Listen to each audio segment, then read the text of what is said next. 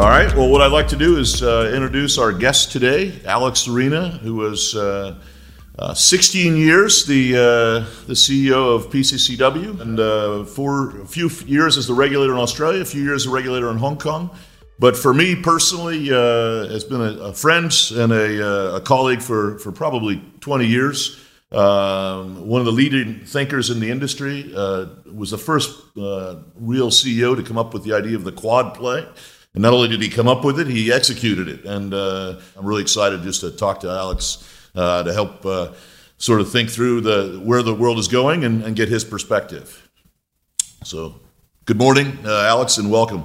Yeah, good morning, Bill. Thank you. You make me uh, feel very modest. It, uh, I'm happy to happy to share some thoughts from an old man for PTC. You know, and so We've had a bunch of CEOs come from different backgrounds. Some, but you, you you actually had the unique. Uh, you're, the, I think, the only person we're talking to that came from a regulatory background as well, too. So you had you had the legal, the finance, the. Yeah, yeah. I mean, some people, are, you know, say I'm a poacher turned gamekeeper or whatever. You know, I'm on both sides of the fence. You know, I've formed policy, I've regulated it, administered it, and I've you know been an industry participant. So I guess, I guess I've formed a multifaceted view. Um, but I can't say I have all the answers, but at least I know where to start asking questions. And I think that's also helped me through my career. You, you actually were the only guy I've actually seen that actually created a trust for fiber, right? That many of these data centers become trusts, right? And you were uh, you went one step further and sort of uh, you created one for a fiber or a telco, which I, I, don't think is actually, to my knowledge, hasn't been replicated since, right? And uh, I think yeah, you were the first one and the only one ever to pull it off uh, with PCCW. Yeah, and it worked very well for HKT. You know, when we relisted HKT and brought it back to the market in 2011. Um, and, and the reason we did it was to unlock value. I mean, there was, uh, again, we were not getting satisfactory, you know, recognition of the value we'd created in, in, in, in PCCW Group, in, in particularly in the HKT asset.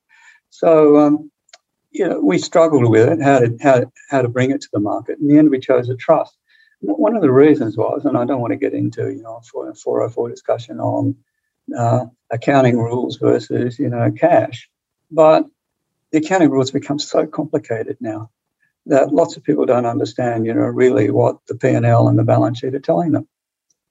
And particularly around non-cash items, around, you know, fair value adjustments and, you know, if you go and raise a bond, you know, and particularly if you raise a perpetual uh, pref or something like that, what's the equity component or what's the, you know, the uh, the fixed in- income component? So, and and because of that, the balance sheet, uh, the both the balance sheet, but particularly the P and L, is so difficult to read.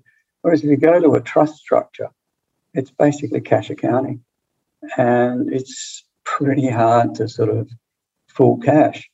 And what we did with the, with HKT was we said, well, okay, we'll make it part of the trust deed, that 100% of the cash flow of the business will be distributed to shareholders every year. So you don't have this accounting notion of P&L, which can vary quite substantially, and you don't have the impact of non-cash items in there. So every year, you know, HKT's been pumping out very good dividends, and it's been rewarded basically on a dividend on a a dividend multiple rather than a traditional EBITDA multiple. And what do you think about this data privacy? You think each country is going to require everyone to, to essentially have uh, uh, data resident in their country, or do you think uh, you think that's because uh, essentially Australia, I think, is is taken a very has taken a stab at this recently, right? Which is that uh, they don't want uh, personal information leaving the country. but I think it's also in the Nordics. There's also some some movement afoot as well. Yeah, I think a lot of people are going to become concerned about that. I mean, a lot of policymakers, legislators around the world are going to be concerned about that. Um, you know, data being moved offshore, what's the use of that data?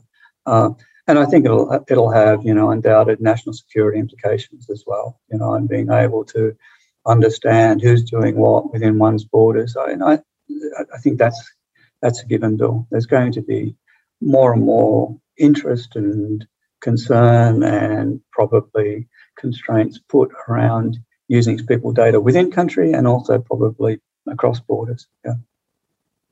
Well, I think just as a, a last uh, sort of thought, the uh, the industry, telecom and tech, actually uh, largely has been a beneficiary of COVID. So, in your view, do you think that that that uh, that petrol continues to get pumped on the fire uh, for a few more years? Do you think you're optimistic, at least for the industry, in, in that sense? Uh, even though COVID may uh, limit how often people see their families and things. I mean, what's what's your thoughts on on the tech and telecom industry future?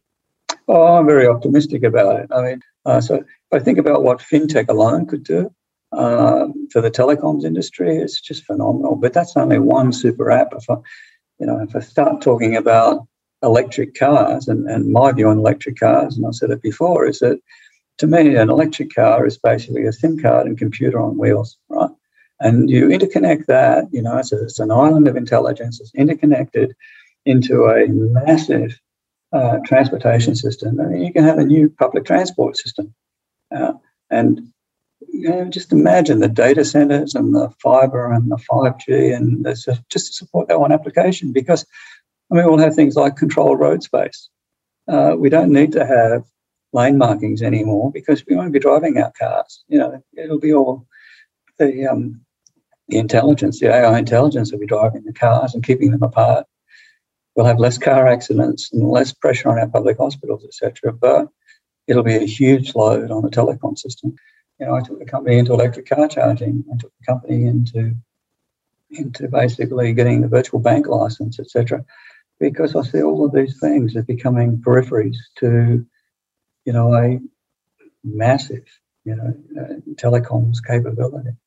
Thanks, Alex, uh, a lot for taking the time. Uh, I think you gave us some great insight into uh, the future. Uh, also, just some great insight onto how, how some things uh, happened over the past, and and uh, it's it's uh, just an honor to have you on on the show, and and thank you very much for uh, taking the time, and uh, we'll uh, we'll keep in touch with you over your retirement. Uh, so thanks a lot for the time today.